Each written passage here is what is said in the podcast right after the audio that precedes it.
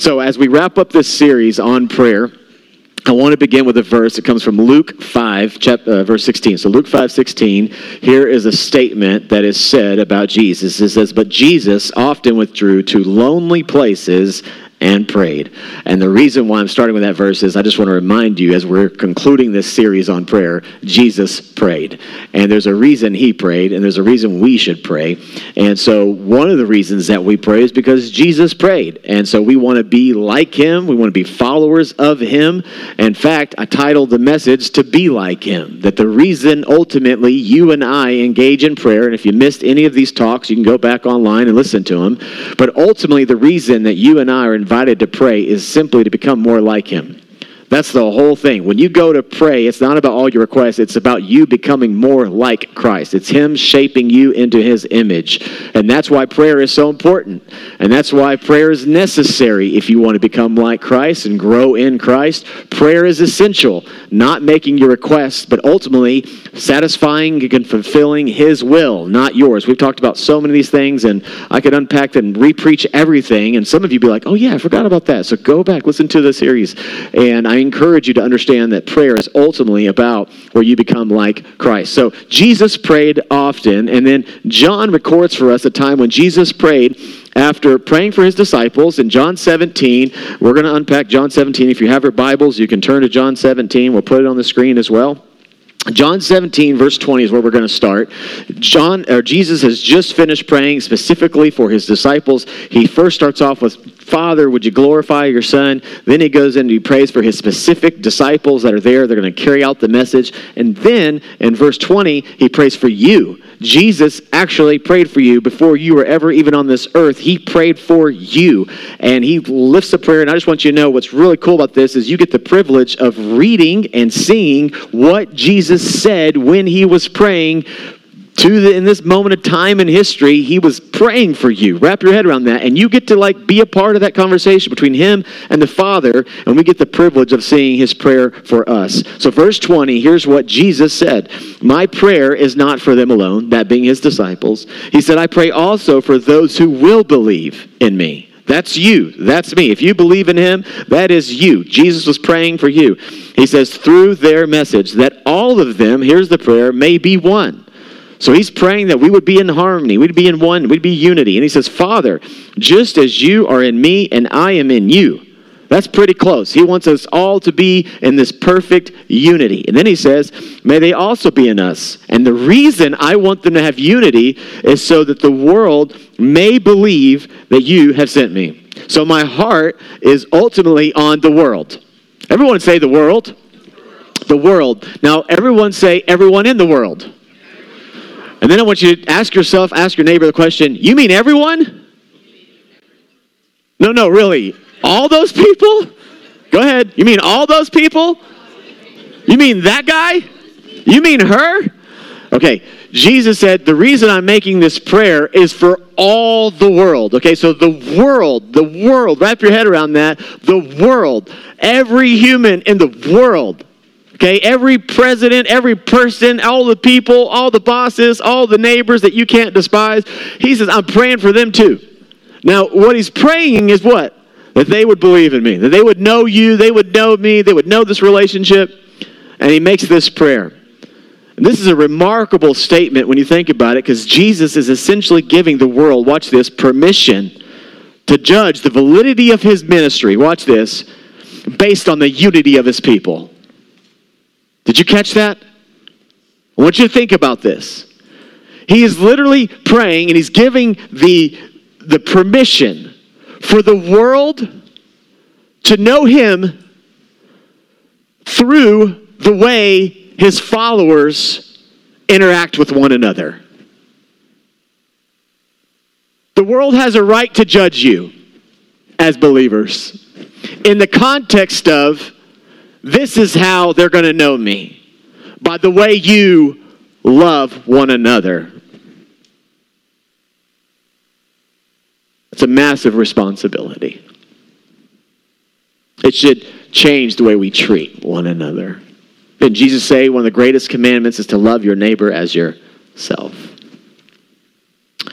Unity among God's people helps the world to believe that the Father actually sent the Son.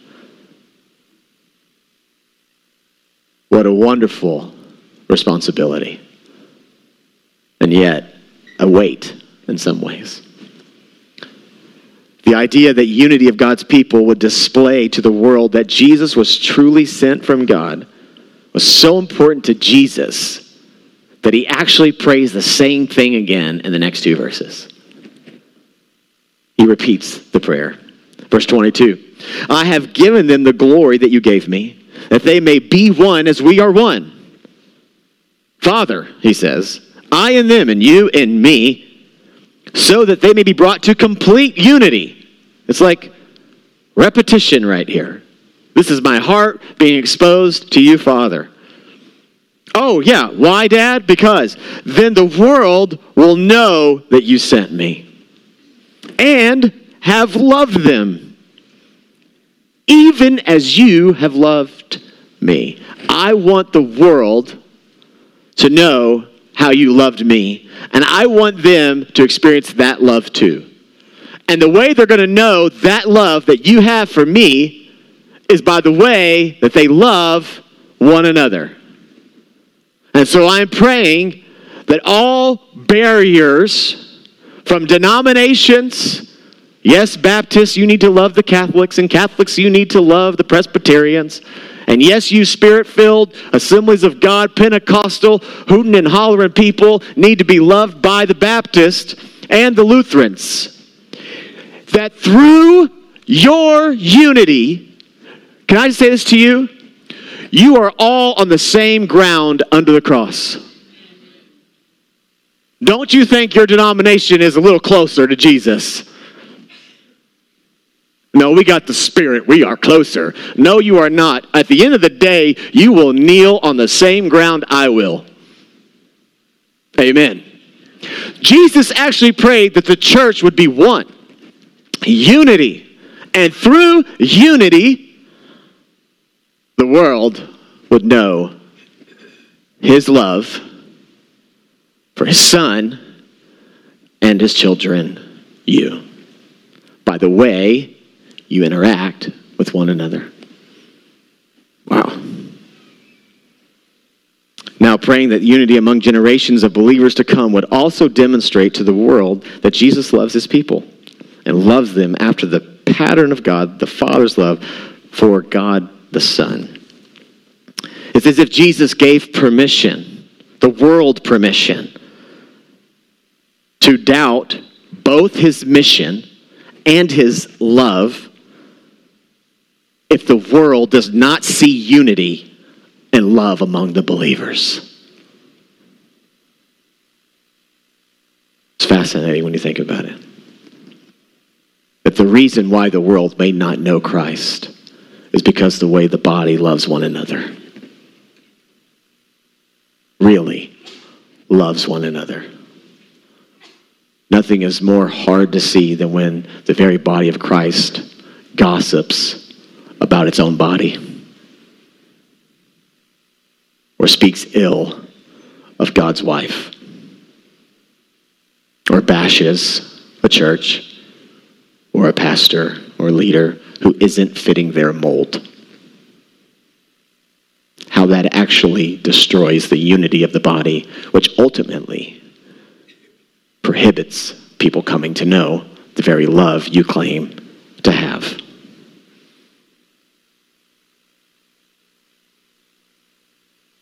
And then, verse 24, 26, he concludes his prayer.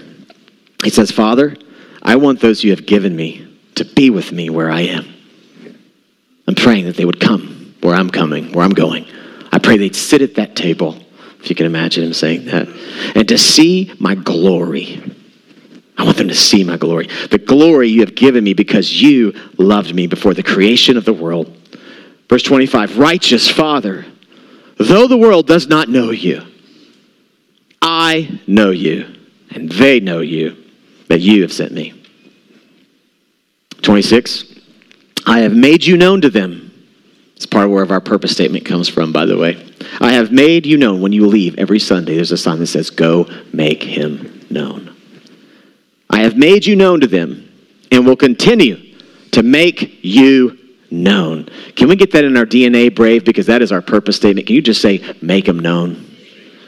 Make him known. To make you known. And the reason, Father, I want to make you known is so that the love you have for me may be in them. I want you, Father, to answer this prayer of mine because I want you to love in the way I want them to know your love for me. Like I want I want that love to be in them. I want them to know how it is to be loved by Jesus. I want them to know how much you love them.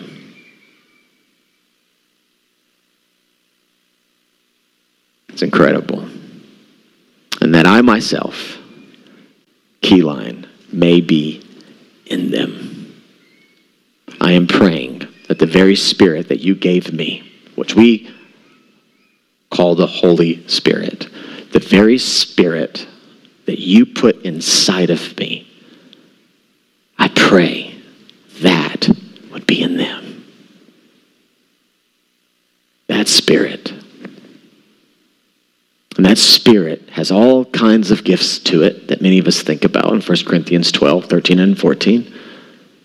But what did Paul say right in chapter 13? The greatest remarkable thing that that Spirit gives you and gives me a dedicated entire chapter to it love. What good is it if you have all these gifts that the Spirit gives you but have not love? I propose to you today when Jesus was praying in John 17, he wasn't just praying that you be filled with the Spirit so that you could prophesy, although I think he does want us to prophesy, but that you would have love and that you would know his love. Because when you know his love and his love actually consumes you, the love you will extend to others will reveal his love to that person. It's a conduit, it's a channel. Do you know how much Jesus, the Father, the Son, and His Spirit love you? That was His prayer, that we would know the love of God. And Jesus prayed that His disciples would not only be filled with love, the love that God had for His Son but they'd have the indwelling presence of Jesus in themselves. What would it be like to have the same spirit that Jesus had? Just imagine, and this is certainly biblically true, just imagine, though, actually living in a way that the spirit that Jesus had in him residing in you. How would you treat your spouse today? Think about it. Now, you have his spirit in you as a believer in Christ. You have the Spirit available to you. How would you worship?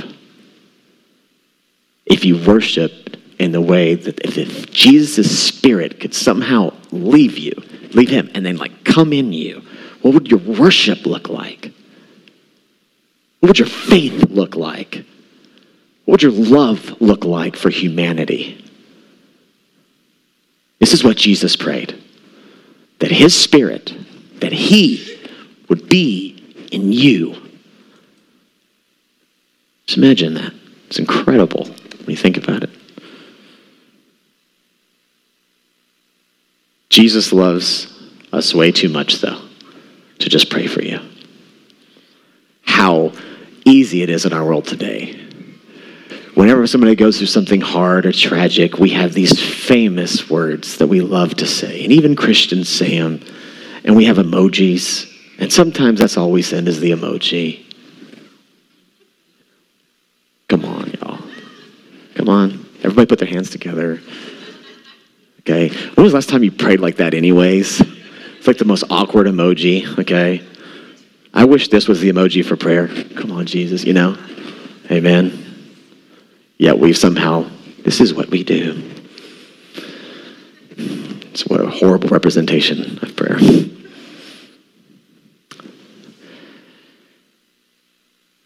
We say to people, I will keep you. Come on, participate online. I'll keep you in my in my prayers. And some of us add the word thoughts, right? I'll keep my thoughts and prayers, which, by the way, don't even go together. I'll keep you in my thoughts, mental, physical, and I'll keep you in the spiritual. What? Anyways, I'll keep my thoughts and prayers, which is a whole nother, just weird. That doesn't make sense. Keep my thoughts and my prayers. Yeah, keep thinking about me. Have you stopped thinking about me? How rude. Isn't it weird? I'd never say that. You'll never hear me say, I, in my thoughts. What good does that do? Yeah, I think about you sometimes. Fantastic. Appreciate that. We're so kind, aren't we?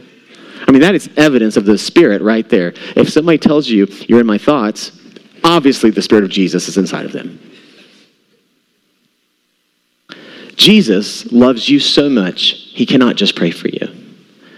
I propose to you today that the people, if you really want to pray for someone, don't just pray for them. Jesus loves you way too much just to keep you in his thoughts and prayers. So you know what he did? He demonstrated the very words, the very words that, that he prayed. Watch what happens. Jesus, just a few hours after making this prayer in John 17, by the way, somewhere probably around 12 hours later, maybe a little bit more, maybe a little less, it is believed pretty close to this prayer, Jesus was crucified and hung on a cross within 24 hours of making this prayer for you.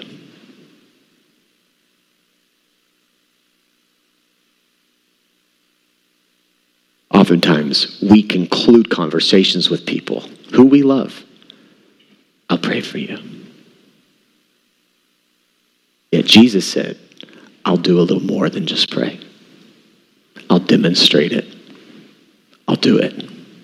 Father, may their love, may the love that you have for me be in them. May my spirit be in them. And my spirit can't get to them unless I do what I'm about to do. So I'm going to be the answer to the very prayer I'm making. Here I am. Send me. Paul wrote in Romans 5 8, but God demonstrates his own love for us in this way. While we were still sinners, Christ died for us. The word demonstrate means to, to teach two things. It means teach by combining. Demonstration is to teach by combining and comparing. Simply put, in other words, Jesus didn't just pray for us to be one, He unified us when He went to the cross. I pray they would be one, so here I am giving my life so they will be one. I'm not just praying they become one, I'm going to make them one under my cross. I want them to be with me, Father, where I'm going.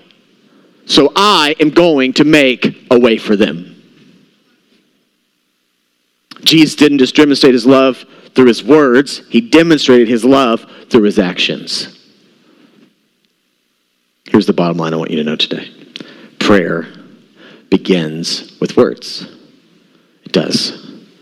And it is carried out through our actions. And the word carried out through actions, it's oftentimes through our very own actions. The work of the cross began with prayer. Amen. John 17. The Garden of Gethsemane, where he also prays that the cup will pass over him. When Jesus, before he was baptized, was praying and heaven was opened. So Jesus is in prayer. In fact, he's, I believe, he's also praying for us right now.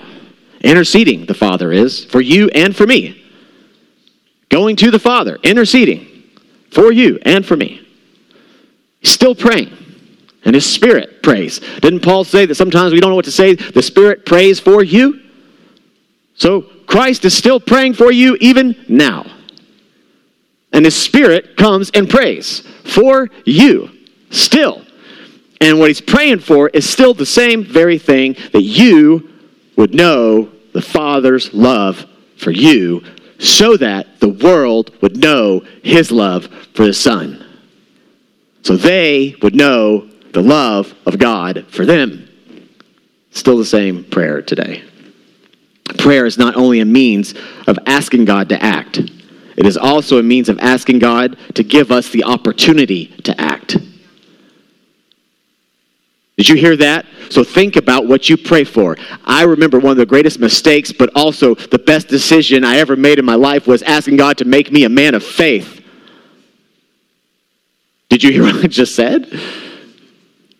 Okay, if you're not quite sure of what I said, go ask God to make you a person of faith. Ha! Oh man, He will give you plenty of opportunity to test your faith. So if you don't want to have to be tested for faith, don't ask for it. That's what I've learned. Because he will give you opportunity. Amen. For all the people who've grown in their faith, has God ever tested you in your faith? Yes. Raise your hand so the church sees you. Isn't it wonderful? consider it pure joy. We all consider it pure joy. You know why James said consider it pure joy? Because he knew that you wouldn't. So he's reminding you. Remember? Consider it joyful. Oh, yeah, that's right, Jesus. I prayed for faith. Yeah, I want more faith. Amen. Prayer is the first step, it's not the final step. We pray as we move into action. Moses was told, You're going to get the promised land. Joshua, take the land. Amen, God, but we're going to stay right here. Give us the land in the name of Jesus. We will not move, but we will have the land. No, Joshua said, I've got to move in faith, in action, as I pray for what you have for us. Action. A great quote by Frederick Douglass said, I prayed for freedom for 20 years, but received no answer until I prayed with my legs. It was too good not to put up. That's how I'm finishing the message today. Because as a church body, I believe we shall not be a church that just prays, a church that prays, but also a church of action. One of our core values in our church, and I share it every year when we talk about compassion, is that we're people of action. And I didn't want to put we're people of compassion because I thought that that would sig- the signal that somehow we're people who care. We're people who keep you in our thoughts. We're compassion. We're empathetic sometimes, even. The reason we put the word action is because compassion comes from a Greek word, splagchnizomai, which I've told you about many times. Splagchnizomai means to have a movement in your bowels. So one of our core values is we are people who have movements in our bowels. And everyone that has a movement in their bowels say amen. amen. Why did I hear not people didn't amen? What's your secret? You know, what do you anyways, it's interesting. So the reason why splagchnizomai was used in Greek language was it because it would be to have something like stuck like this in your gut, like this emotional, deep sense this thing. You might say, I have a gut feeling. They say, I got splagchnizomai. It's, it's in here. And it carried the idea that there's got to be an action involved. I can't sit back and do nothing. This is not something I can just pray about and then keep moving on. I've got to get involved in some way. I've got to do something about this. It's not, it's, it's, it's, it's pity. It's, it's, where, it's where it starts. It's right here in the gut. And, and it twists my stomach. Have you ever had your stomach hurt because of something you see that you couldn't stand and just got to you? When Jesus was moved with compassion, notice the word there, moved. He was moved with compassion because they were like sheep who had no shepherd. And the next thing that Jesus did was become the good shepherd. And he walked by them and healed them in diseases of all kinds and ministered to them and reached out and touched them. Reach out and touch. Come on, 80s. Reach out. Do you know the song, the 80s? Reach out, reach out, touch. Say it. There you see? Come on, man. Thank you. Thank you for being a sinner with me, listening to secular music. I appreciate it very much. Thank you. You bailed me out. I didn't know that song. A great song. Um, reached out and he touched him because he was moved with compassion. Real compassion shows action. Shows action every time. You want to be a compassionate person? Lord, give me compassion. Then start showing action. Because real compassion actually shows action. In other words, don't be a person who says, Make me a person who keeps people in my thoughts. Lord, make me a person who does something about the things that I see. So, as a church, we're people of action. And if Brave is your home, I just want you to know you are signing up to be a person of action. You are not signing up to be a person who just keeps people in their thoughts and prayers.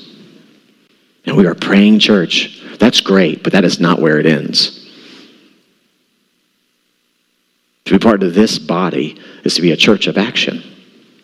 That we do the best with what we have, which is another core value, by the way, that we always do our best. That is to say, we steward whatever God gives us to the best of our ability. And we believe that whatever God gives us is enough to do whatever He's called us to do. And we will do for one what we wish we could do for everybody. People of action.